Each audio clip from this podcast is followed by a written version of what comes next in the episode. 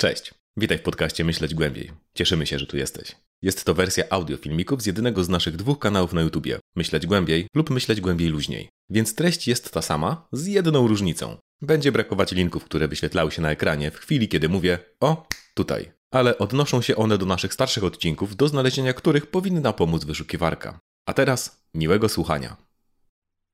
Jeśli chodzicie po lepszej części internetu, to zapewne nie spotkaliście się z odpowiedzią Szymona na zaproszenie go do debaty przez Warchoła. To dobrze, bo nic nie straciliście. Niestety pan S, czyli scenarzysta, zagląda w różne mroczne zakątki, aby spijać spienioną dramę, więc trafił i na to. A jak może pamiętacie, ostatnio obiecywaliśmy wam, że następny film to oraz włącz dzwoneczek, aby nie przegapić kolejnego filmiku a na 90% będzie to druga część omawiania 10 filarów faszyzmu. Więc witajcie w tych 10%. W każdym razie całe tło konfliktu umieścimy na końcu, a tu skupimy się tylko na tym, jak to Szymon zarzucał Warchołowi manipulację. I weźmy y, pierwszy lepszy przykład z kanału autora. Y, film Szymon kłamie na temat rozwodów. Zwróćmy uwagę, że już tytuł wprost informuje Was, drodzy widzowie, o moich intencjach, prawda, które autor filmu najwidoczniej zna lepiej niż ja. Natomiast być może dostrzegliście, autor w miniaturze stosuje niezwykle subtelnie, przemyca pewną rzecz. Łatwo to ominąć, ale jeśli się przyjrzycie, to dostrzeżecie, że na miniaturce jest moja twarz, moja głowa i okazuje się, że ja zamiast mózgu mam krzyż i różaniec. A w samej treści możemy posłuchać takich rzeczy. Dziś zajmiemy się filmem z kanału Wojna Idei dotyczącym rozwodów. Zacznijmy go oglądać. Zawsze mi się wydawało, że rozwód jest doświadczeniem przede wszystkim bardzo trudnym i zostawiającym trwały ślad, zwłaszcza na dzieciach, oraz czymś w rodzaju bolesnej ostateczności. I ponownie, nie wiem czy wyłapaliście ten wyrafinowany zabieg, ale zamiast normalnego audio z mojego filmu leci przefiltrowany mój głos, tak aby brzmiał on niepoważnie. Tyle, że to nie są manipulacje, a żarty oraz wprowadzenie. Szymon chyba bardzo próbuje wytrenować swoją publiczność w tym, aby nie dostrzegała autentycznych manipulacji, a tylko takie, no, oni nie są grzeczni dla Szymona, więc to manipulacja. Poza tym, mam wrażenie, że Szymon nie chce zrozumieć, jak działa funkcja przyspieszania i spowalniania audio, a mianowicie, że automatycznie zmienia się wtedy też wysokość głosu.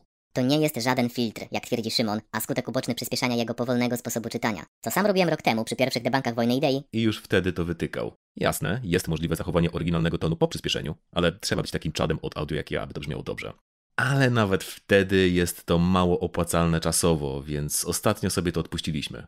Natomiast ciekawe jest, że Szymon wybrał sobie akurat jedyne wideo z kanału Warchoła, na którym jest w taki sposób przyspieszony. Przypadek? Zobaczymy pod koniec. Dobra. To powiedziawszy, czas na kolejną odpowiedź na wideo Wojny Idei. Dziś razem z Szymonem skupimy się na tym, jak manipulować grzeczniej. Na warsztat weźmiemy materiał pod tytułem Jak działa rasizm, który nie zawiera żadnych złośliwości, a jest chyba najbardziej stronniczy na tym kanale.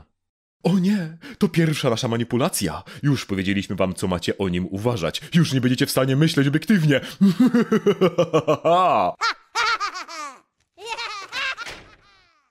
Oczywiście nie. To nie manipulacja, tylko przedstawienie założenia, które będziemy uzasadniać. Oczywiście znów będziemy, zgodnie z naszą nową konwencją, myśleć grzeczniej. No, przynajmniej w części merytorycznej. W części niemerytorycznej się razem pośmiejemy. Więc przejdźmy do mięska, czyli soi. Dużej ilości soi. Pod olbrzymim ciśnieniem. Tak się akurat ciekawie składa, że scenariusz do tego wideo mieliśmy już pod ręką, więc wystarczyło go minimalnie zaadoptować. Dlatego pan S teraz sobie odpoczywa, a ja muszę zapierdzielać. No, ale nie zrobiliśmy tamtego wideo, bo trochę się wpisaliśmy w ślepy zaułek. To dlatego, że sprostowanie faktów i zjawisk, które pominął Szymon, wymaga sporej wiedzy z zakresu socjologii i historii USA. Więc scenariusz rósł i rósł, aż w końcu stał się za duży, aby mieć sens. W sensie, zawierał tyle wyjaśnień, że głupio było je zostawić tylko w jakiejś odpowiedzi, a z drugiej strony nie chciało nam się tworzyć osobnego materiału tylko o rasizmie w USA. Ale teraz pojawiło się rozwiązanie. Genialna książka Eduardo Bonito Silva Racism Without Racists, na bazie której możemy zrobić osobne wideo tłumaczące jak działa, no, rasizm bez rasistów. Więc jeśli chcecie, to już wiecie gdzie komentować. Przez całe wideo, oprócz manipulacji, przeprowadzi nas pojęcie tzw. Tak cherry pickingu, czyli wybierania wiśni. To nieuczciwa strategia w dyskusji, kiedy wybieramy pojedyncze rzeczy pasujące pod naszą tezę, a ignorujemy całościowy obraz sytuacji. Zatem przejdźmy do rzeczy. Usiądźmy wygodnie, oglądajmy. Rasizm przedwczoraj, wczoraj i dziś. Słowo rasizm jest dziś nieodłącznym elementem retoryki w amerykańskiej debacie publicznej. Z jednej strony nie powinno to dziwić, zważywszy na historię tego kraju. Jednocześnie źródłem problemów może być zarówno sam rasizm, jak i nadużywanie tego słowa do celów politycznych. Dlatego dziś przyjrzymy się, czym jest, a czym nie jest rasizm oraz jak on sam, a nawet samo jego poczucie wpływa na społeczeństwo.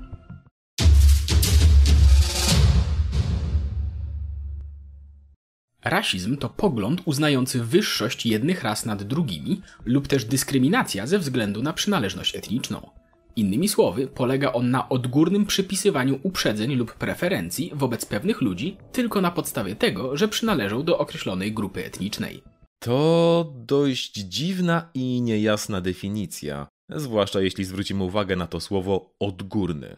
Zatem skupmy się na definicji rasizmu.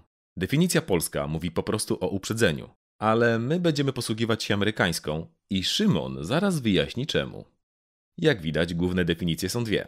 Jedna to klasyczne uprzedzenie, przekonanie, że rasa jest podstawowym determinantem cech i możliwości oraz że różnice rasowe powodują wrodzoną wyższość danej rasy. Za to nas bardziej interesuje druga definicja. Systemowy ucisk jednej grupy rasowej w imię społecznego, ekonomicznego i politycznego zysku innej grupy. Albo inaczej, możemy użyć skrótowego określenia za Patrycją Bidul: rasizm to uprzedzenie plus władza. I w tym kontekście będziemy go używać, bo całe wideo mówi właśnie o USA. I tu już rozstajemy się trochę z Szymonem, który w tym wideo prezentuje rasizm jako to coś, co robią pojedynczy źli ludzie. Więc jeśli jakieś prawo jest napisane tak, aby uderzać w ludzi jakiejś rasy, ale nie wspomina o rasie bezpośrednio, to już dla niego rasistowskie nie jest. I to pomaga uniknąć clue dyskusji o rasizmie, czyli tego, jak działa rasizm, zwłaszcza współczesny, którego istnienie Szymon neguje. No, ale nie uprzedzajmy. Tutaj też Szymon myli etniczność z rasą. Etniczność oznacza pochodzenie z konkretnej grupy etnicznej i jest oparte na autentycznych podobieństwach genetycznych. Natomiast rasa to kategoria społeczna oparta nie tyle na genotypie, co na fenotypie, czyli upraszczając, wyglądzie i budowie ciała. I w przypadku człowieka nie ma uzasadnienia genetycznego, czyli dla genetyka rasa będzie bzdurna, ale dla antropologa już nie, bo rasa jest pojęciem kulturowym, a nie naturalnym. Można próbować skojarzyć sobie to z rasami psów, ale są dwa problemy. No, trzy, jeśli liczyć to, że nie znam się za bardzo na rasach psów. Po pierwsze, rasy psów są hodowane w wyniku doboru sztucznego, a nigdzie na świecie nie występuje taki podział w przypadku ludzi. Swoją drogą, największa różnorodność genetyczna występuje i tak wewnątrz Afryki. Po drugie, to te rasy ludzi są jakieś takie niedbałe. To jakby zamiast dzielić psy na harty, pekińczyki i jamniki, czyli powiedzmy na etniczność, dzielić je na rasy psów czarnych, albo beżowych, albo właty i twierdzić, że czarne psy są bardziej skłonne do agresji, a te właty są, nie wiem, lepsze w matematyce. Bo znów nie bazujemy tu na wspólnym genomie, tylko na wyglądzie. Jest fajne wideo naukowego bełkotu, które tłumaczy to przystępniej, a obejrzysz je o tutaj. W każdym razie, pierwsze pół wideo, jak zazwyczaj pierwsze pół wideo Wojny Idei, to opis tła, z którym w większości nie mamy problemów, więc go przeskoczymy. Ale i tu pojawiają się kwiatki. Jednak tego typu poglądy na szerszą skalę przebiły się do kultury zachodniej dopiero w czasach kolonialnych. Choć należy zaznaczyć, że nie były one w żaden sposób normą w społeczeństwach europejskich, a największą popularność zdobywały w rejonach, gdzie mogły posłużyć za usprawiedliwienie do wyzysku czy robienia interesów. Okej, okay, to w zasadzie jest poprawne, ale język jest dziwny. Czyli Szymon mówi, że rasizm najczęściej pojawiał się nie w Europie, a w państwach kolonialnych. To trochę jakby powiedzieć, że w 1940 roku w III Rzeszy wśród Niemców nie było w zasadzie sentymentu antypolskiego poza terytorium okupowanej Polski. Oczywiście, że rasizm był najbardziej widoczny w koloniach, bo był podstawowym mechanizmem sprawowania władzy. Tylko tym, kto sprawował władzę, byli no właśnie Europejczycy, a wyzysk czy robienie interesów to spore eufemizmy na niewolnictwo czy ludobójstwo. Należy także wspomnieć, że w XIX wieku wytworzył się. Tak rasizm naukowy, bazujący głównie na nowej wówczas teorii ewolucji, postulował, że niektóre rasy są bardziej rozwinięte biologicznie niż inne. I pomimo iż dziś tezy te są poprawnie rozpoznane jako pseudonauka, to warto zaznaczyć, że przez długi czas były one uznawane za poważne stanowisko naukowe i aktywnie wspierane przez dużą część ówczesnych środowisk akademickich. Całe szczęście, że nie żyjemy już w XIX wieku. Ale, ale, udało nam się znaleźć archiwalne nagranie z tamtych czasów. No, może nie z XIX, a z XVIII i nie wieku, a roku. A dokładniej z 2018 roku. I jest to stare nagranie wojny idei o jakże interesującym tytule Brzydka prawda o IQ. Z kolei badania opublikowane przez Harensteina i Mareja w ich znienawidzonej przez wiele środowisk książce The Bell Curve ukazują kolejne niezbyt wygodne obserwacje. Ta książka jest wręcz definicją pseudonauki. Nie została zrecenzowana, tylko wydana. Ma masę błędów metodologicznych, jak chociażby bazowanie na testach na IQ przeprowadzonych w środowiskach apartheidu, a manipulację przez określenie jej jako znienawidzoną w niektórych środowiskach pomińmy milczeniem. Zwróćmy uwagę tylko na ten fragment. Okazuje się, że posiadanie niskiego IQ, zwłaszcza poniżej 90, skorelowane jest na przykład z nieskończeniem szkoły i rozwodem. W przypadku kobiet również z długotrwałym utrzymywaniem się z zasiłków i posiadaniem nieślubnych dzieci, a w przypadku mężczyzn z bezrobociem, bezdomnością oraz pobytem w więzieniu. Póki co, zauważmy tylko, że korelacja nie oznacza przyczynowości i że od lat 80. mamy lepsze badania. Choćby sławne badanie wykazujące, jakie różnice w testach na tzw. Tak płynną inteligencję ma stres finansowy, jak pokazały badania na Amerykanach. Okazało się, że w przypadku zadań, które przywoływały na myśl trudną sytuację finansową, biedni Amerykanie radzili sobie o 50% gorzej w porównaniu z bogatymi, choć nie mieli takich problemów z zadaniami niewiążącymi się z trudnymi wyborami finansowymi. I teraz przechodzimy do chyba najbrzydszej dziedziny w tym temacie, czyli do rasy. Ponieważ liczne i wielokrotnie powtarzane badania, np. wspomnianych już Harensteina i Mareja, wykazują, że średnie IQ dla różnych ras ludzi nie jest takie samo. Dla przykładu, średnie IQ białych Europejczyków, np. dla Polaków, to około 100, a dla dalekowschodnich Azjatów, np. Chińczyków lub Japończyków, jest już to ponad 105, a z kolei dla Afroamerykanów niecałe 90. Podział ten dość dobrze widać na mapie ukazującej wyniki badań Richarda Lina. Po pierwsze, wielokrotnie powtarzane to przesada. Po drugie, przytaczane przez nas poprzednie badanie miało też drugi człon. Testowani byli indyjscy farmerzy przed zbiorami oraz po. Co się okazało? Inteligencja farmerów zmieniła się o około 20%, zależnie od tego, czy byli oni przed zbiorami, czyli próbowali dopiąć koniec z końcem, czy po nich i mieli zapewniony byt. Mówimy tu o tych samych osobach 4 miesiące później, więc inteligencja ma mniej wspólnego z genetyką, a więcej z dochodami. To rodzi oczywiście kilka pytań. Po pierwsze, jaka jest tego przyczyna?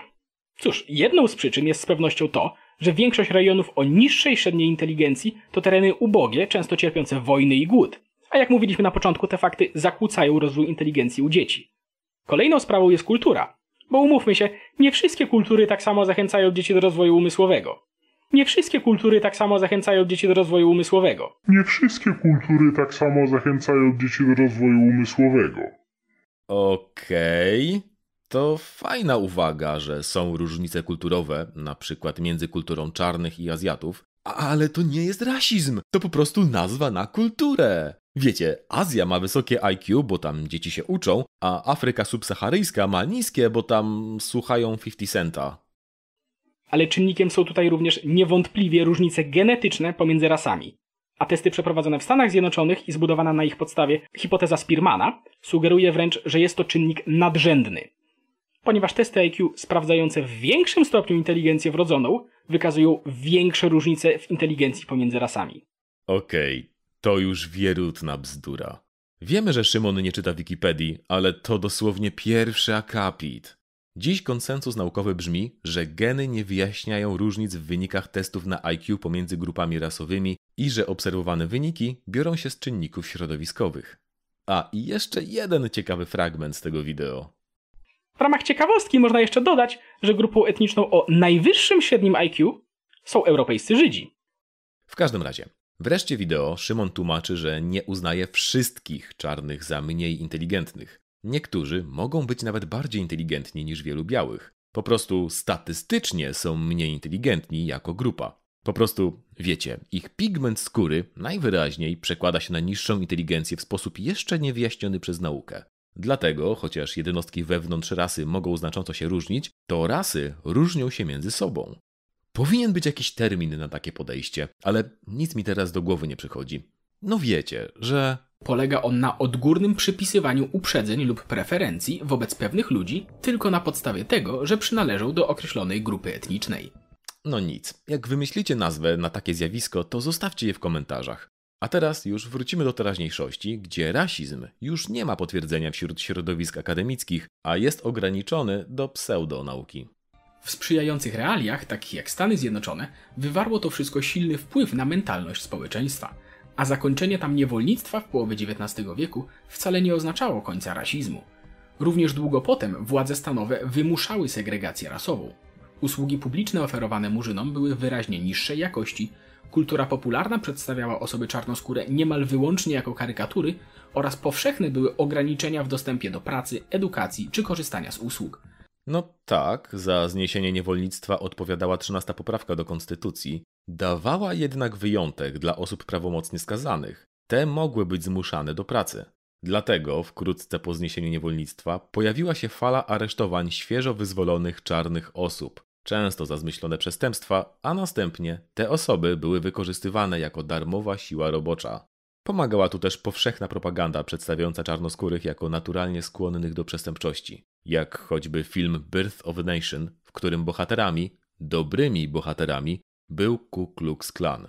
Potem nastąpiły te prawa Jima Crowa, czyli segregacja, o której mówi Szymon, ale potem, potem nastąpiły dwa Civil Rights Acts. Jeden w 1964, a drugi w 1968, dzięki którym W ciągu ostatnich kilkudziesięciu lat w Stanach Zjednoczonych nastąpiły bardzo wyraźne zmiany. Rasizm czy dyskryminacja kojarzą się dziś jednoznacznie negatywnie. Murzyni jako przedstawiciele władzy, naukowcy czy biznesmeni nikogo już nie dziwią, a niegdyś rewolucyjne słowa pastora Martina Luthera Kinga, marzącego o tym, by jego dzieci żyły w kraju, w którym ludzi ocenia się po cechach charakteru, a nie po kolorze skóry, dziś są uważane za oczywistość. Tu mamy dwie manipulacje. Po pierwsze, Szymon użył ulubionego przez prawicowców cytatu Martina Luthera Kinga, że jeśli ty zwracasz uwagę na konkretne niesprawiedliwości, na przykład używasz hasła ruchu BLM, czyli że czarne życia są ważne, bo czarni są średnio trzy razy częściej zabijani przez policję. A ja mówię o abstrakcyjnej sprawiedliwości, czyli mówię, że wszystkie życia są ważne, to ty jesteś rasistą, a nie ja, bo ja nie patrzę na kolor skóry. Druga, mniej bezpośrednia manipulacja, to że skoro nie ma formalnej segregacji, to wszyscy traktowani są równo. Czyli w zasadzie reszta tego wideo jest niepotrzebna. Skoro wszyscy są traktowani równo, to wiadomo, że czarni będą sami sobie winni. I tu zaczynają się schody. Rasizm dziś.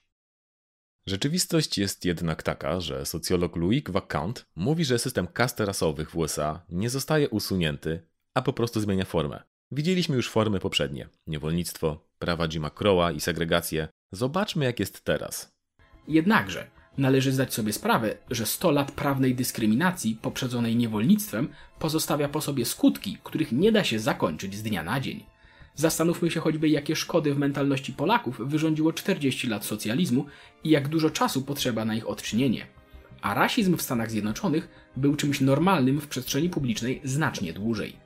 Dlatego pomimo iż dziś wszyscy się zgadzają, że rasizm to coś złego, to jednak nie powinno zaskakiwać, że w kraju z taką niedawną historią mogą występować przypadki uprzedzeń, czy nawet nieświadomego gorszego traktowania kogoś ze względu na kolor skóry. I pomimo iż formalny system nie jest w żaden sposób rasistowski, to niestety nie jest niczym dziwnym, że wśród jego przedstawicieli mogą znajdować się osoby przejawiające takie negatywne zachowania. Tutaj mamy takie dziwne sformułowanie, że system nie jest już formalnie rasistowski, a zaraz potem stwierdzenie, że w takim razie zapewne chodzi o indywidualne zachowania. Ale jest też trzecia opcja, że system nadal jest rasistowski, po prostu nieformalnie. Najpierw zastanówmy się, co oznacza zakończenie formalnej segregacji. W końcówce lat 60. masa obywateli USA nadal żywiła rasistowskie uprzedzenia. Szymon zdaje się sugerować, że ta ustawa je w jakiś sposób zniosła. No brzmi to trochę dziwnie, że człowiek przemawiający tak bardzo do środowisk wolnościowców uznaje, że ustawą można zmienić nastawienie i to do tego stopnia, że teraz mamy już tylko pojedyncze przypadki. To oczywiście absurdalne, więc możemy bezpiecznie założyć, że jedyne co prawo zmieniło, to że zostały zdjęte tabliczki z napisami czarnym wstęp wzbroniony. Ale właściciele firm i pracownicy rządowi nie zmienili swojego podejścia. Czyli teraz, zamiast odmawiać czarnemu zatrudnienia z powodu skóry, okazało się, że a no, znaleźli innego kandydata albo nie mieli wolnych miejsc. Jeśli brzmi to naciąganie, to badania socjologiczne wskazują, że nadal tak jest. Ale o tym później. Jest jednak lepsze pytanie. Co zrobili ci politycy, którzy dotychczas silnie bazowali na sentymencie rasowym? Czy stwierdzili, oj, to teraz nielegalne, więc przestaniemy to robić? Okej, okay. czas na pierwszą część wykładu. Otóż w USA panuje system dwupartyjny konserwatywnych republikanów i centrowych demokratów, przy których też siłą rzeczy musi odnaleźć się lewica. I teraz, od oficjalnego zakazu dyskryminacji poprzez Civil Rights Act z 1964 i 68 roku nie wypadało mówić o rasie, więc zaczęto temat owijać w bawełnę. Mowa tu o tak zwanej Southern Strategy, czyli strategii pozyskiwania przez partię republikańską rasistowskich wyborców ze Stanów Południowych. Strategia się udała. Zapewniła fotel prezydenta Richardowi Nixonowi w 1968. A czy mamy na to jakieś dowody? Cóż, nie potrzebujemy daleko szukać. Wystarczy, że posłuchamy osób, które ją opracowały. Najpierw Kevin Phillips, strateg Partii Republikańskiej, w artykule dla New York Timesa w 1970, czyli dwa lata po podpisaniu aktu równouprawnienia. Całe to gadanie o tym, że republikanie zdobędą głosy czarnych jest śmiechu warte. Od teraz republikanie nigdy nie dostaną więcej niż 10 czy 20% głosów czarnych, ale i tak więcej nie potrzebują. Jednak krótkowzroczne byłoby, gdyby chcieli podkopywać wprowadzanie równouprawnienia w sprawie głosowania. Im więcej czarnych zarejestruje się jako demokraci na południu, tym szybciej czarnofobiczni wyborcy odejdą od demokratów i dołączą do republikanów. I to tu mamy szukać głosów. Gdyby nie szturchali ich czarni, to biali z wygody powróciliby do swoich demokratów. Czarnofobiczni. Kurde, ciekawe czy to słowo ma jakiś synonim, zaczynający się na R, a kończący na asizm. No, w każdym razie. A teraz John L. Richman, kolejny strateg Nixona w wywiadzie dla Harper's Magazine z 2016 roku. Chcesz wiedzieć o co naprawdę chodziło? Kampania Nixona w 68, a potem Biały Dom za jego czasów miały dwóch wrogów: antywojenną lewicę i czarnych. Rozumiesz o co mi chodzi? Wiedzieliśmy, że nie możemy zdelegalizować ani podejścia antywojennego, ani bycia czarnym. Za to wiedzieliśmy, że możemy rozbić te społeczności, kiedy najpierw skojarzymy hipisów z marihuaną, a czarnych z heroiną, a potem postawimy na surową kryminalizację tych narkotyków. Wtedy będziemy mogli aresztować ich przywódców, robić im naloty w domach, rozbijać spotkania i co wieczór szkalować ich w wiadomościach. Czy wiedzieliśmy, że kłamiemy o narkotykach? Oczywiście, że tak. Generalnie retoryką Nixona było law and order, czyli prawo i porządek. A kto był przestępcą? Oczywiście czarni. To jest tak zwana polityka psiego gwizdka, o której zrobiliśmy całe wideo, dostępne o tutaj. Powracającym przykładem tego może być stosunek policji do osób czarnoskórych. Z jednej strony, tak jak mówiliśmy, w kraju, który bardzo długo normalizował rasizm, przypadki gorszego traktowania mogą się wydarzać, nawet gdyby nie było żadnych innych czynników co słusznie powinno budzić sprzeciw i wzburzenie. Szymon, teraz to pojechałeś. Przypadki gorszego traktowania? To traktowanie jest centralnie wmontowane w system i o tym zaraz. Z drugiej jednak strony środowisko Afroamerykanów jest przesiąknięte bardzo wieloma problemami. Kultura popularna przedstawiała osoby czarnoskóre niemal wyłącznie jako karykatury. Kurde, coś mi się psuje. Wobec policji, również wewnętrznymi a murzyni popełniają w Stanach Zjednoczonych nieproporcjonalnie wiele przestępstw, w tym również przemocy wobec policji. Więc samo to już powoduje, że czarni Amerykanie będą mieli statystycznie częstszy kontakt z policją, w tym z jej patologiami, co z kolei również może powodować uprzedzenia wobec nich wśród policji. Daje to niejako samo napędzające się koło. Po pierwsze, fajne zdjęcie. Odłóżmy je sobie na potem. Po drugie, drogi widzu Szymona, czy to wyjaśnienie czarni popełniają więcej przestępstw, więc częściej spotykają się z patologiami policji, nie wydaje się być za proste? Czy na pewno aktywiści czy socjologowie, którzy studiują to latami, na to nie wpadli? Jeśli uważasz, że tłumaczenie Szymona jest prawidłowe, to niestety jesteś w pułapce efektu Dunninga-Krugera. To też największa manipulacja ze wszystkich w tym filmie, bo wydaje się pokazywać rozwiązanie skomplikowanej kwestii bez odniesienia do jakichkolwiek badań, a po prostu na chłopski rozum. Fajny wykres, tyle że nie chodzi tu o wykrywalność, a o karalność. Przede wszystkim, skąd ten wykres jest? Ano, z Wikipedii i to z artykułu, który omawia kwestie rasowe w systemie sprawiedliwości USA. Więc Szymon mógł poczytać, ale po co? Kluczową manipulacją Szymona jest przecież unikanie jakichkolwiek wniosków, które mogłyby zrazić jego publikę. Nieważne jak przy tym rozminie się z prawdą.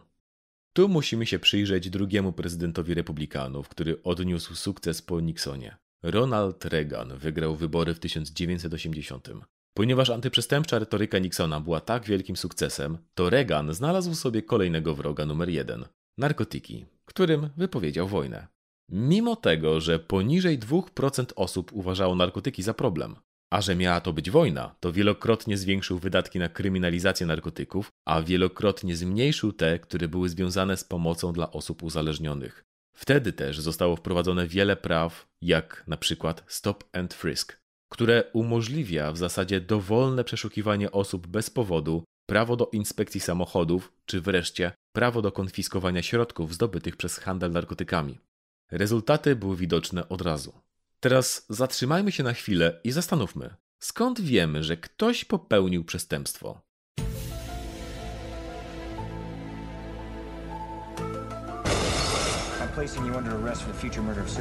No, przede wszystkim ten ktoś musi zostać za nie skazany. I na tym wykresie widzimy jakąś dziwną sytuację. Nastąpił wzrost skazywalności dla czarnych, podczas gdy nie zmienił się on dla białych. Czyżby czarni stali się bardziej niebezpieczni? Po pierwsze, badanie za badaniem pokazują, że czarni są częściej zatrzymywani przez policję, jak również są karani za te same przestępstwa częściej niż biali. Dobrym przykładem są tu narkotyki. Mimo, że czarni używają ich równie często jak biali, są skazywani o wiele częściej. Powód? O rany. Po pierwsze, czarni są biedniejsi, co przekłada się na większą skazywalność. Jak? Na przykład nie stać ich na kaucję. A z kaucjami w USA jest taki ciekawy myk, że jak jej nie wpłacisz, to możesz zostać w areszcie do czasu procesu. Od ręki. Nikogo nie obchodzi twoje dziecko lub praca i nie ma, jak w Polsce, maksymalnego czasu czekania na wyrok. Taki areszt może trwać latami. Za to, jak nie masz pieniędzy, możesz sobie ułatwić sprawę, przyznając się do winy i akceptując domyślną karę. A to znaczy, że nawet nie zobaczysz sali sądowej. I tak jest w większości przypadków. Co więcej, prokuratorzy lubią dodawać zarzuty jako kartę przetargową. Jeśli teraz przyznasz się do winy, będziesz siedział krócej, a jak postanowisz iść na proces, to dostaniesz tyle zarzutów, że zrobimy ci z dupy skazanych na Shawshank. Więc albo nie przyznajesz się i idziesz siedzieć, albo się przyznajesz i idziesz siedzieć. W każdym z tych dwóch przypadków wykrywalność rośnie.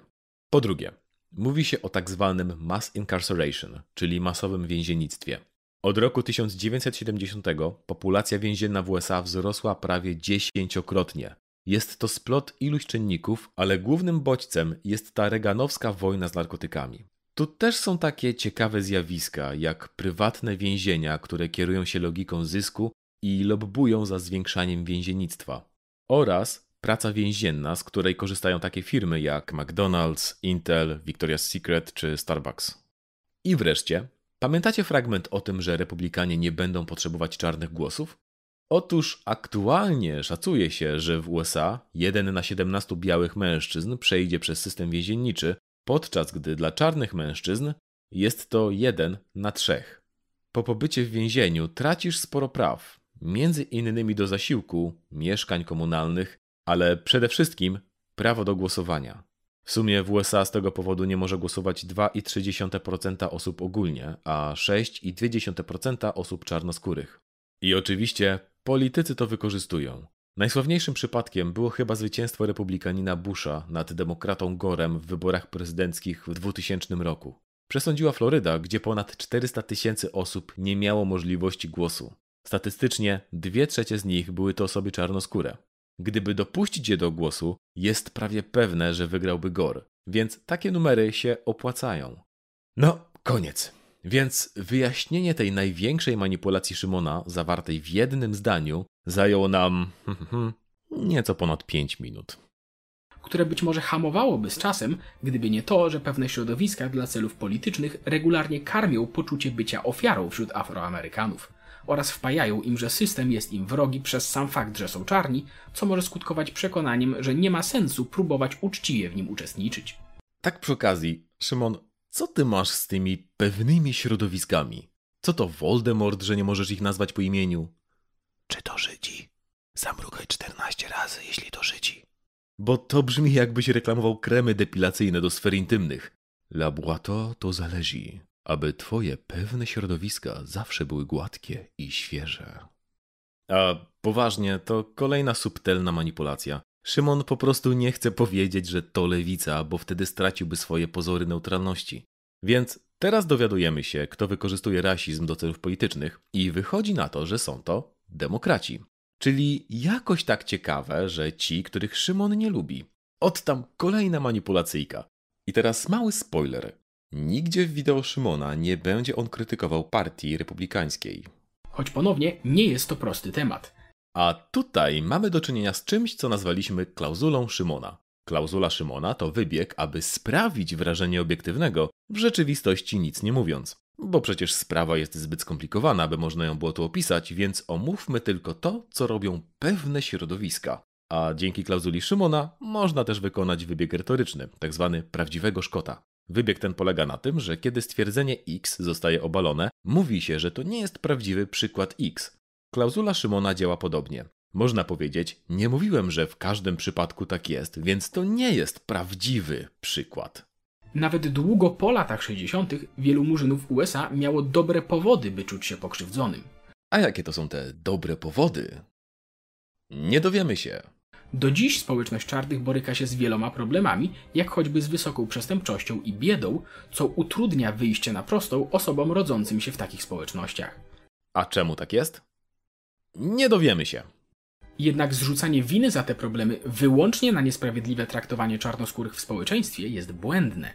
Nikt nie zrzuca winy wyłącznie na traktowanie czarnoskórych w społeczeństwie. Czy to jest główne kryterium? Tak. Socjologia ma na to bardzo prostą odpowiedź. Położenie rodziców jest w USA najważniejszym predyktorem możliwości sukcesu społecznego.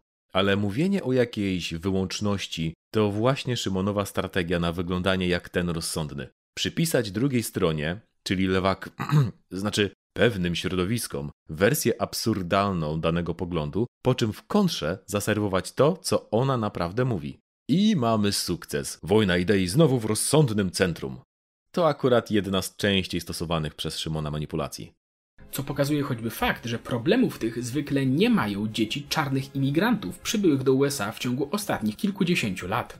Dla przykładu, potomkowie imigrantów z Nigerii są statystycznie bogatsi i lepiej wykształceni niż biali Amerykanie. A więc zajrzyjmy do badania. Nawet Szymon je zlinkował i nawet nie jest za paywallem. Czemu wybrał akurat Nigeryjczyków i badanie sprzed pięciu lat pozostanie zagadką, ale ej, czy mamy wreszcie socjologię? No rzeczywiście, okazuje się, że mają wyższe wykształcenie, prawie dwukrotnie, a piastują stanowiska kierownicze i specjalistyczne ponad dwukrotnie częściej niż ogół populacji USA, a nie tylko biali, jak tłumaczy Szymon. I rzeczywiście są przez to bogatsi. O całe 4%. I to pewnie za nie kupili sobie ten samolot ze zdjęcia.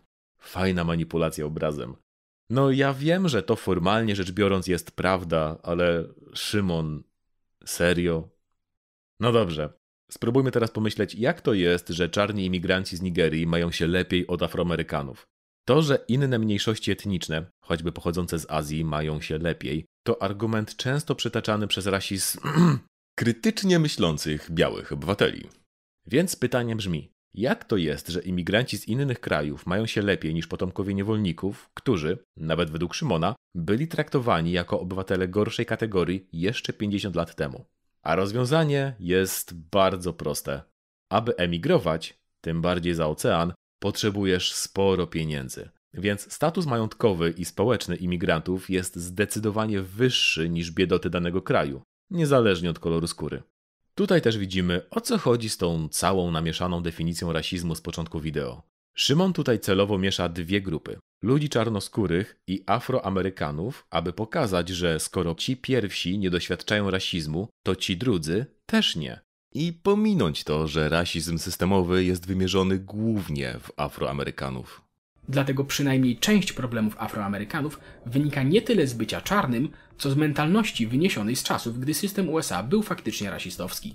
Jak przyznaje wielu ludzi, którym się to udało, bywa, że odnoszenie sukcesu w czarnej społeczności nie jest mile widziane, a za zbyt dobre uczenie się czy pójście na zbyt dobre studia można spotkać się z ostracyzmem i zarzutem, że zachowujesz się jak biały. Przez wielu ludzi Szymon ma na myśli Baracka Obamę, a przez udało się zostanie prezydentem USA. I najlepsze, że to jest jedyne zjawisko społeczne, jakie tu Szymon opisuje w miarę bez ogólników. Mmm, wisienka.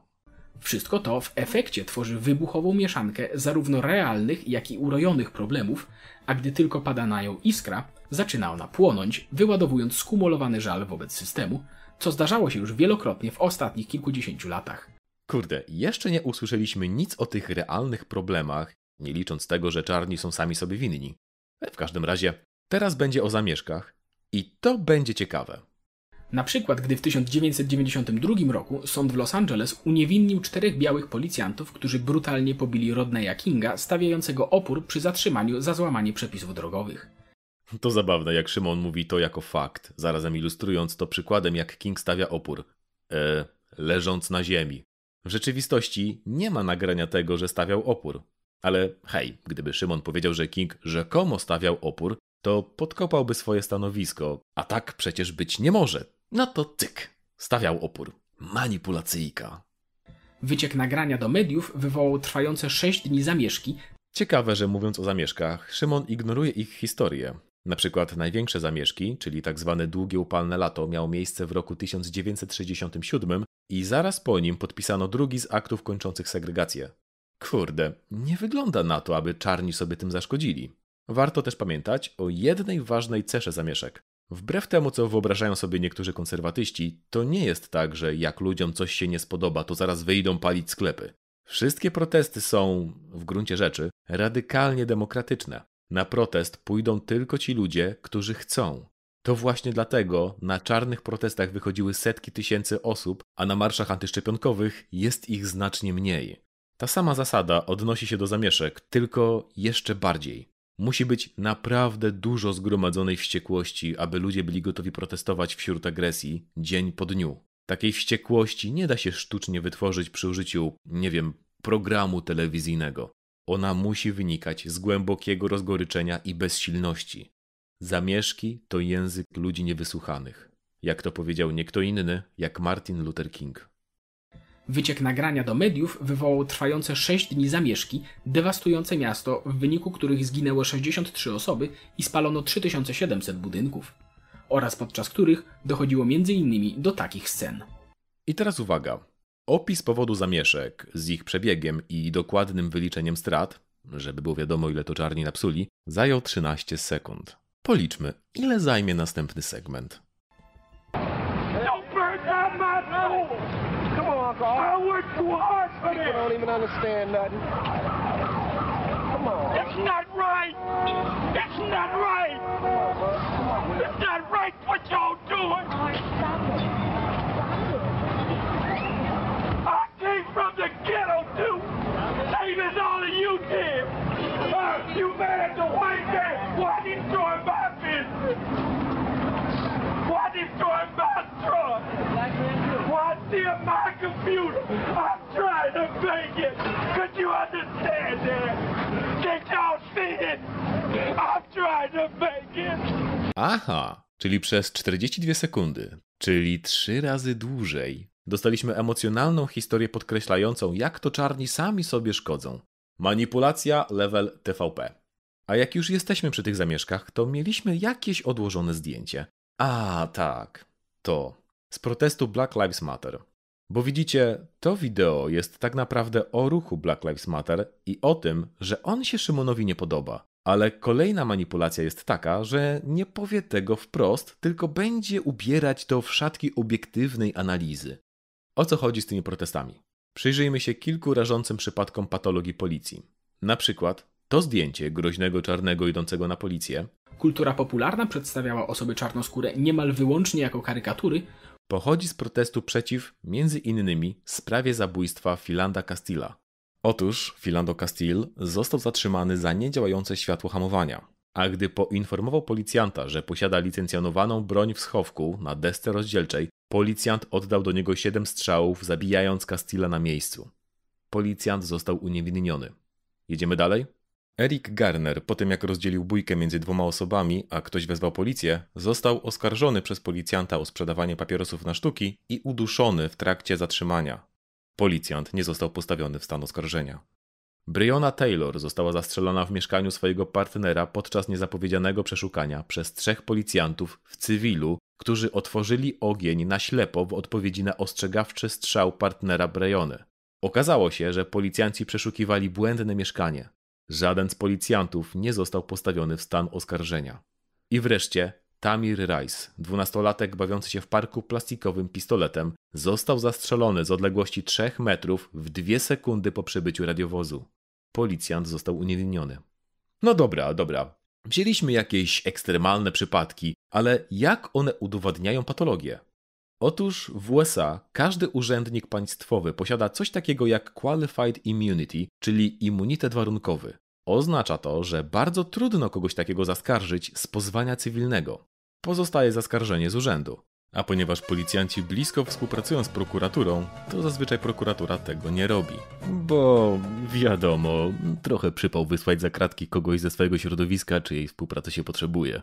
Czyli ci policjanci albo nie są stawiani w stan oskarżenia, albo są uniewinniani, albo stosuje się różne sztuczki, przykładowo w doborze ławy przysięgłych.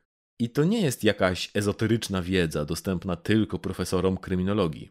O tym w USA wie praktycznie każdy, podobnie jak u nas o przekrętach PiSu. Ale znów, podobnie jak z przekrętami PiSu, źródła propagandowe starają się to uciszać. I dokładnie tę wersję tutaj dostajemy. Hej, tu ponent z przyszłości. Właśnie spędziliśmy kilka godzin próbując dostosować to wideo tak, aby nie było flagowane jako tylko dla osób powyżej 18 roku życia. W końcu okazało się, że algorytmowi nie podobała się poprzednia wersja tego segmentu przed chwilą i postanowił chronić przed nim wrażliwe umysły siedemnastolatków. Oczywiście dostaliśmy też, jak zawsze, demonetyzację. Więc jeśli chcesz wspierać prawdziwe wolne media i niezależnych myślicieli w walce z korporacyjną, polityczną poprawnością tego lewackiego korpo YouTube'a, rozważ proszę zostanie naszym patronem czy matronką na Patronite. Albo wesprzyj nas jednorazowo. Na przykład. Linki poniżej. A teraz wracamy do programu. Współcześnie, ponad 50 lat po zniesieniu prawnej dyskryminacji czarnoskórych, USA nadal boryka się z wieloma problemami w temacie relacji rasowych. Z jednej strony przypadki uprzedzeń wobec Afroamerykanów nadal można zaobserwować. A jakie są te przypadki uprzedzeń? Może już domyślasz się, widzu, jaka będzie na to odpowiedź? Nie dowiemy się. A do tego w ostatnim czasie pojawiły się ruchy takie jak alt-right, postulujące tzw. separatyzm rasowy, czyli w ogromnym skrócie nie jesteśmy rasistami, ale czarni to nie są prawdziwi Amerykanie i powinniśmy żyć osobno. Czyli jedna strona to rasiści, którzy chcą żyć osobno od czarnych. Ale gdzie osobno? Pod tym niewinnym hasłem kryje się pojęcie białego państwa etnicznego, czyli przymusowa deportacja niebiałych ludzi. Dokąd, skoro ci ludzie w większości żyją w USA od setek lat? Nieważne dokąd, bo skończy się jak wszystkie inne przymusowe deportacje. Ludobójstwo, Szymon. Mówisz o ludobójstwie, Szymon, co jest oczywiste dla każdego z jakąkolwiek wiedzą historyczną. I nawet jest uwzględniona w definicji ludobójstwa przyjętej przez ONZ. Szymon. Znaczy, formalnie to nie jest ludobójstwo, a tylko czystki etniczne, ale debata nad tym, czym formalnie różni się ludobójstwo od czystek etnicznych, to taka, wiecie, normalna rozmowa przy ognisku. No, jak tam wszyscy siedzą sobie w koło, przypiekają kiełbaski, a w niebo wesoło buchają iskierki z płonącego krzyża. No, w każdym razie. Swoją drogą, przed rozpoczęciem Holokaustu pierwotne plany nazistów zawierały deportację Żydów. Pierwotnie na Madagaskar. Tak, serio. A potem na tereny, które miały być zdobyte od ZSRR. A i może ktoś teraz zakrzyknie, że o, prawo Godwina. Wiecie, to żartobliwe prawo internetowe, że kiedy się porówna przeciwnika do nazistów, to przegrało się dyskusję. Ciekawe, że to sam twórca tego prawa jest po naszej stronie, mówiąc, że nawiązania do osób pokazanych centralnie w filmiku Szymona do nazistów są jak najbardziej na miejscu. Ostatnia ciekawostka. W swoim nagraniu Szymon dosłownie pokazuje moment, w którym zwolennik alt-rightu wjechał w kontrdemonstrantów i zabił jedną osobę Heather Heyer. Ale z jakichś przyczyn nie widzi powodu, aby to zaznaczyć. Najwyraźniej to zabójstwo sprzed czterech lat nie jest tak ważne jak sklep spalony 30 lat temu. Szymon, ty nie musisz ich wybielać.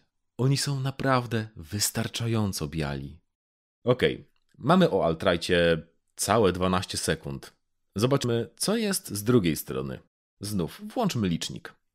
Z drugiej strony mamy zjawiska takie jak rasizm niskich oczekiwań, objawiający się w założeniu, że jeśli ktoś jest czarny, to koniecznie należy mu się specjalne traktowanie, co z jednej strony odbywa się kosztem reszty społeczeństwa, a z drugiej normalizuje narrację, że ludzie ci sami nie potrafią sobie radzić i potrzebują pomocy państwa i instytucji, co niestety jest realizowane w wielu dziedzinach życia publicznego i potrafi prowadzić do kuriozalnych zjawisk, takich jak na przykład Hindusi udający murzynów, żeby łatwiej dostać się na studia. I teraz czas na ten sławny centryzm. Druga strona też jest nie w porządku, bo traktuje czarnych nadopiekuńczo?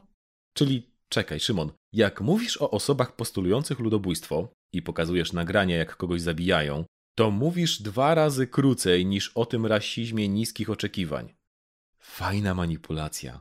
Dalej, wziąłeś sobie jeden obrazek, aby przytoczyć, że Hindusi udają czarnych, podczas gdy to był jeden Hindus, a do tego obrazek jest trochę fejkowy, bo ta osoba aplikowała tam tylko raz, udając czarnoskórego, a nie, że została wcześniej odrzucona. Mmm, wisienka.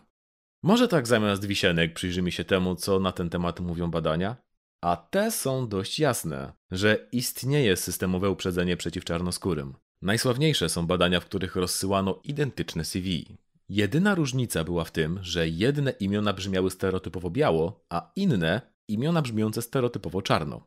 Drugie badanie posunęło się krok dalej i omawiało przypadki osób, które wybielały sobie nie tylko imiona, a również CV, czyli redagowały wykształcenie i historię pracy tak, by usunąć wszystko, co mogłoby wskazywać na ich kolor skóry.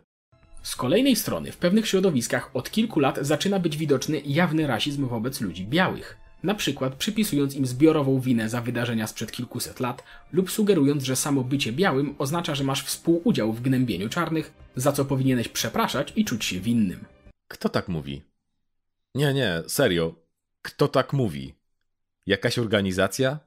To kolejna manipulacja, gdzie mamy jakiś filmik bez źródła i żadnych informacji o skali zjawiska. Na przykład w bestsellerze Dlaczego nie rozmawiam z białymi o kolorze skóry Tytuł clickbaitowy, bo w rzeczywistości książka jest skierowana do białych. Reni Edo Lodge pisze. Rozumiem też, że kiedy białym zaczyna to wreszcie świtać, będzie im jeszcze bardziej głupio, gdy pomyślą o tym, jak ich biała skóra milcząco wspomagała ich w drodze przez życie. Uczę się empatii dla białych i ich historii przez całe życie, więc to rozumiem. Ale nie wołam o wyrzuty sumienia. Nie chcę też widzieć, jak biali marnują cenny czas, bijąc się w piersi, zamiast wziąć się do roboty. Żaden sensowny ruch na rzecz zmian nie zrodził się z rozgorączkowanego poczucia winy. Rozbudowane jest to zwykle o ideologiczną redefinicję rasizmu, zakładającą, że nie da się być rasistą wobec białych, więc wszelkie takie praktyki, które poprawnie uznane zostałyby za rasistowskie wobec czarnych, są wobec białych w pełni uprawnione. No, ciekawe jest to pojęcie ideologicznej redefinicji. Co to w ogóle znaczy? Że pierwotnie rasizm przeciw czarnym nie był ideologiczny? Oczywiście nie. To kolejna manipulacja, bo słowo ideologiczny ma tu znaczyć tyle, co nie oparty w rzeczywistości, a na przekonaniach. W każdym razie, znów przyda się ta mętna definicja na początku, bo teraz można twierdzić, że to systemowa definicja rasizmu jest błędna, ideologiczna i propagowana przez pewne środowiska. Co przebija się czasem również do mediów mainstreamowych. A, przy okazji, kolejna klasyczna manipulacja Szymona. Wyrwany z kontekstu nagłówek który akurat jest w źródłach, więc można przeczytać, że to dyskusja o problemach, które pojawiają się w kontaktach między osobami czarnoskórymi, a popierającymi jawnie rasistowskiego Trumpa. To już nawet nie jest ten sławny research szymonowski, tylko centralne kłamstwo w nadziei na wzbudzenie emocjonalnej reakcji w widzach. Okej, podsumujmy teraz opis współczesnych problemów. Uprzedzenia przeciw czarnym zasługiwały na 12 sekund, natomiast uprzedzenia na korzyść czarnych zajęły całą minutę, czyli 5 razy dłużej. Propaganda TVP trwa. Należy także zaznaczyć, że istniejące podziały rasowe są też doskonałym narzędziem do zbijania kapitału politycznego na polaryzacji społeczeństwa i wzbudzaniu wrogości między grupami, co jest niestety łatwiejsze w społecznościach wieloetnicznych. Na zakończenie warto też nadmienić, że ideologiczny rasizm i problemy z nim związane siłą rzeczy występują głównie w środowiskach wieloetnicznych, gdzie mają okazję się manifestować. Rasizmu nie należy też mylić z występującymi czasem odruchowo uprzedzeniami, czy po prostu innym traktowaniem obcych, które to również może mieć negatywne skutki, ale jest to jednak inne zjawisko. No i tu mamy sedno definicji rasizmu Szymona, czyli tę najbiedniejszą jego wersję. Rasiści to ci źli ludzie, którzy świadomie są uprzedzeni wobec innych. Jest też rasizm ideologiczny, czyli no ten odwrócony przeciw białym. Nieświadome uprzedzenia się nie liczą, bo nie, nie wiem, może nie wpływają w żaden sposób na życie czarnych ludzi. Bo jak się komuś odmówi pracy z powodu nieuświadomionych uprzedzeń, to jest to inne zjawisko i nie wpływa na życie czarnych, bo coś. Zobaczcie, jaka dziwna redefinicja. Rasizm jest, jak są świadome uprzedzenia, czyli kiedy to robią źli ludzie. Jak nie ma złych ludzi, to nie ma rasizmu. A że czarnym jest gorzej, to wina, e, nie wiem, pewnie znowu czarnych. Ale społeczeństwa nie można zmieniać, bo to protekcjonalne traktowanie i rasizm ideologiczny. Więc jeśli dla Szymona ktoś nie powie, tak, jestem dumnym rasistą, to nie ma rasizmu. Fajna manipulacja. Polsko-nigeryjski politolog John Godson zauważa, że występujące niekiedy w Polsce uprzedzenia wobec osób o innym kolorze skóry wynikają zwykle nie tyle z rasizmu, ale po prostu z braku kontaktów z innymi kulturami, co przejawia się mimowolnym strachem czy uleganiem stereotypom. A skoro mówimy o Stanach, to połechczmy ego Polaków. Taka drobna manipulacyjka, abyś widzu poczuł się dobrze. Oczywiście temat historycznego rasizmu w USA i jego skutków ciągnących się do dzisiaj jest niezwykle złożony, a tu omówiliśmy go bardzo pobieżnie. Jednocześnie Stany Zjednoczone są przykładem tego, jak długo i w jak poważny sposób mogą ciągnąć się za społeczeństwem problemy wynikające z jego historii. Zwłaszcza gdy zamiast je zaleczać, próbuje się realizować na nich cele polityczne. No dobrze, dostaliśmy już trzecią klauzulę Szymona. Pierwsze, w perspektywie tego, o czym mówiliśmy, co do łagodzenia, przekażmy głos jedynemu z przywódców ruchu wyzwolenia czarnych w latach 60., Malcolmowi X. Jak wbijesz mi nóż w plecy na 9 cali, a wyciągniesz go na 6, to nie ma postępu. Jeśli wyciągniesz go całkiem, to nadal nie ma postępu. Postępem byłoby zaleczenie rany, którą zadał ten cios, a oni nawet nie wyciągnęli noża, a tym bardziej nie zaczęli leczyć rany. Oni nawet nie chcą przyznać, że nóż nadal tkwi w ciele. I teraz, co do nieprzyznawania, to trudno zrobić wideo o wykorzystywaniu rasizmu w USA do celów politycznych, nie poruszając słonia w pokoju, czyli niedawnej prezydentury Donalda Trumpa. I stanowisko Szymona wpisuje się niestety w powyższy cytat, bo Szymon o Trumpie nie wspomina. W czasie największych zamieszek spowodowanych brutalnością policji od 30 lat, które jeszcze są pokazane na koniec, aby pozostawić widza w przekonaniu, kto do końca jest winny. Taka manipulacja. Na koniec. Dobra, to wideo Szymona się kończy. Teraz weźmy tę książkę, o której mówiliśmy na początku. Racism Without Racists. Jest bardzo popularna od pierwszego wydania w 2003 roku. Jest wykorzystywana na uniwersytetach, bazuje na dużej ilości danych socjologicznych i byłaby tym, co Szymon określa jako pewne środowiska, które oskarżają białych. Mając w pamięci całość wideo, przeczytajmy sobie dosłownie sam początek, czyli pierwszą stronę pierwszego rozdziału. W naszych czasach, poza osobami należącymi do organizacji białych suprematystów, niewielu białych w USA twierdzi, że jest rasistami. Większość z nich uznaje, że nie widzą koloru skóry, a tylko ludzi. Że paskudne oblicze dyskryminacji nadal wśród nas jest, to prawda, ale nie jest tym, co najbardziej determinuje szanse życiowe osób z mniejszości. I wreszcie, że podobnie jak Martin Luther King Jr., ich celem jest życie w społeczeństwie, gdzie ludzie są oceniani po ich charakterze, a nie kolorze skóry. Co ważniejsze, większość białych naciska, że mniejszości, a zwłaszcza czarni, sami są odpowiedzialni za problemy rasowe, jakie mamy w tym kraju. Publicznie krytykują czarnych za to, że zagrywają kartę rasy, że żądają podtrzymania programów rasowych, takich jak akcja afirmatywna, które w rzeczywistości nie są potrzebne i wprowadzają podziały. I wreszcie, że krzyczą o rasizmie zawsze, gdy są krytykowani przez białych. Większość białych uważa, że gdyby czarni i inne mniejszości przestały tylko myśleć o przeszłości i wzięły się do pracy i mniej narzekały, zwłaszcza na dyskryminację na tle rasowym, to Amerykanie o każdym kolorze skóry mogliby żyć w zgodzie. Chyba wiele więcej komentarza tutaj nie potrzeba. I znów przypominamy, jeśli chcecie, żebyśmy zrobili wideo o tej książce, dajcie nam znać w komentarzach. A teraz zostawmy rasizm i manipulacje i wróćmy na nasze podwórko. O debatach i manipulacjach. To teraz jeszcze pomówmy o całym tle. Czyli czemu w ogóle Szymon zrobił takie zamieszanie wobec kanału, który jest dosłownie 100 razy mniejszy? Generalnie najpierw Szymon tłumaczy, dlaczego debaty są dla niego ważne, a potem odmawia jej Warchołowi, bo dla niego nie są wystarczająco ważne? Wydawałoby się, że chciałby obronić swoje racje, więc gdzie tu problem?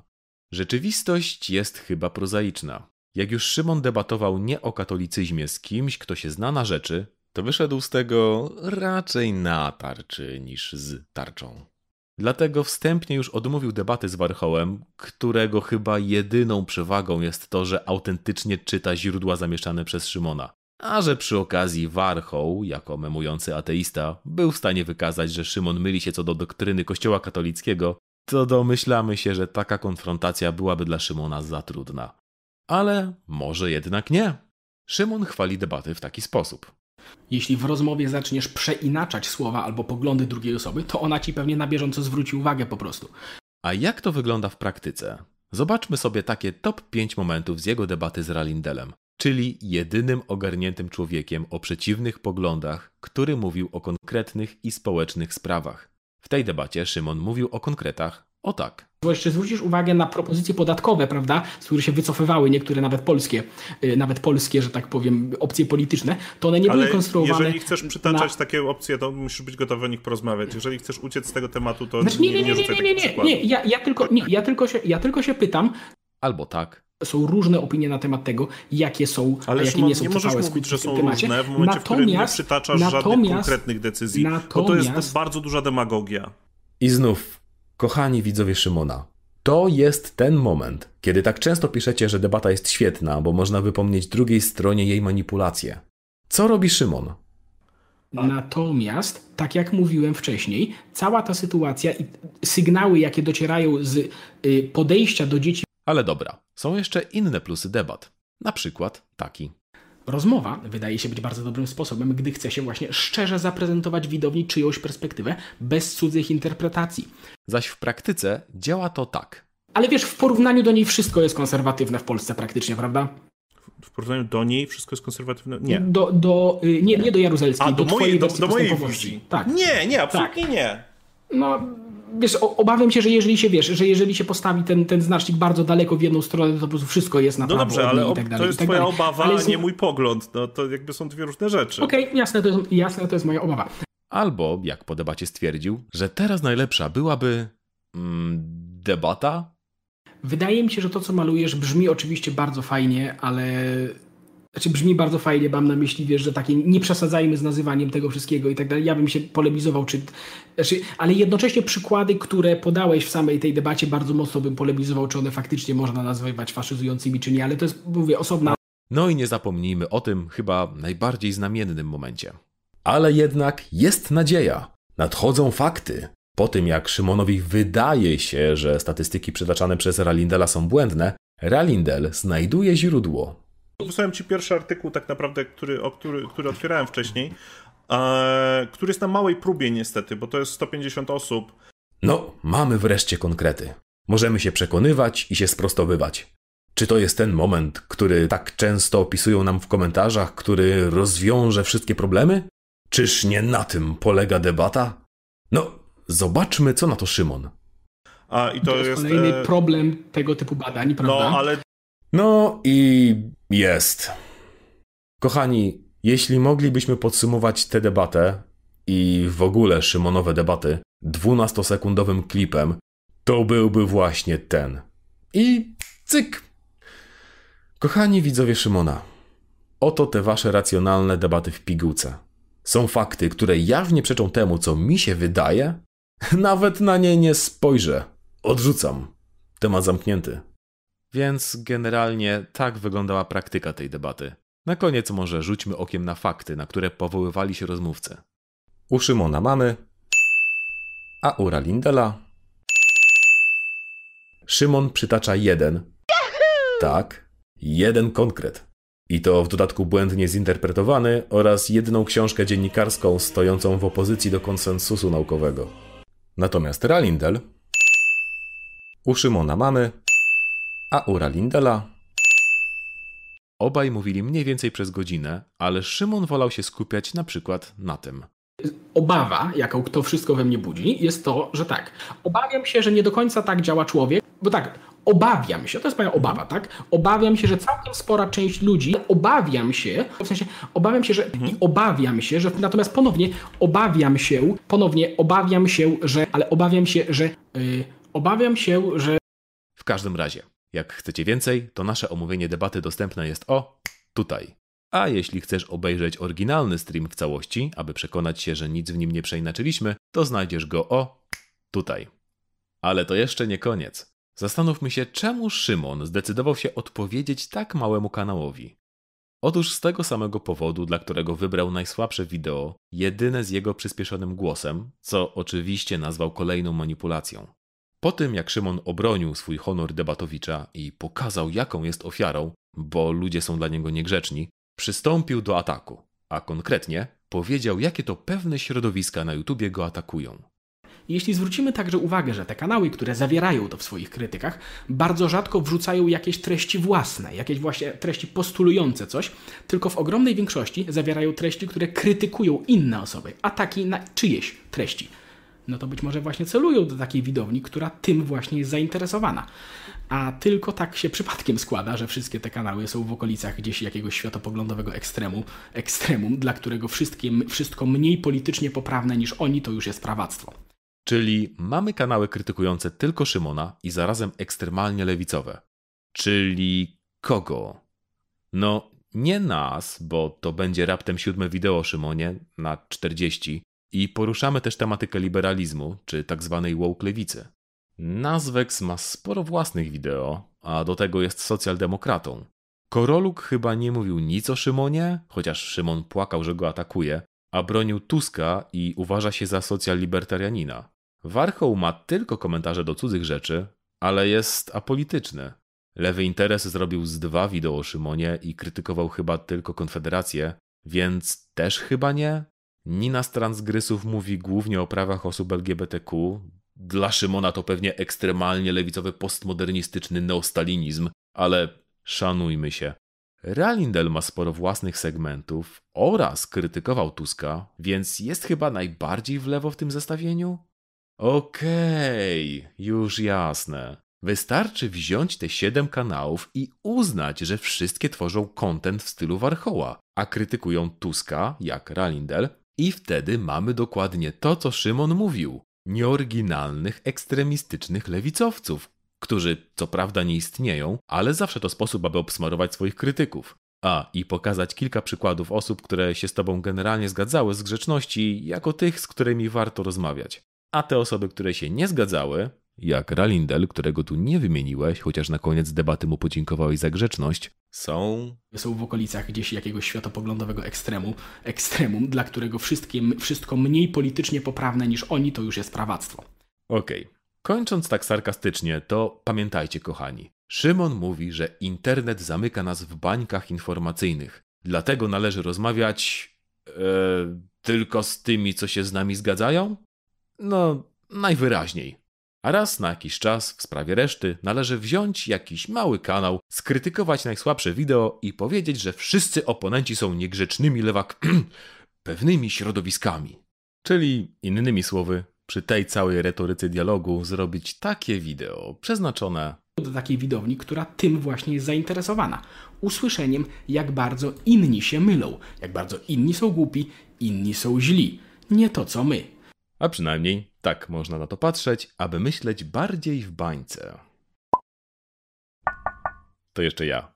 Na sam koniec myślę, że warto powiedzieć, że od wywiadu Szymona z Ziemkiewiczem i materiału o lekarzach nazistach nie wyprodukował on nic szczególnie strasznego. Progres? Nie wiem, może, ale na zachętę damy mu trochę spokoju. Jak ten stan się utrzyma, to zobaczymy się z Szymonem za jakiś czas, zapewne przy okazji tego strasznego cancel culture. A Was, kochani, zachęcam do subskrybowania, lajkowania i szerowania tego i innych naszych materiałów. Na sam koniec, tradycyjnie zresztą, chciałem podziękować za wspieranie nas na Patronite, a szczególnie hojnymi osobami są Adam Bonusiak, Adam Kępiński, Czabata, DDDDDDDDD, Jean, Jacek Kiliański, Janusz Grażyński, Konrad Wawrowski, Król i Królik, Loken, Małgorzata Sajnok, Mariusz Wo, Mr. Fox, Mordechaj Gumibaum, Nulenstein, Ouli, Patrycja, Paweł Litwinowicz, Praptak, Rafał Podgórski, Sachi, Sushi oraz Wodzu Metal. Ogromnie Wam dziękujemy za wsparcie, kliki, komentarze i w ogóle za to, że jesteście. Specjalne podziękowania lecą dla Warchoła za gościnny występ i odczytanie cytatu Paula Elricha. Trzymajcie się i do następnego wideo, którym będzie druga część 10 filarów faszyzmu według Jasona Stanleya. Tak na 95%.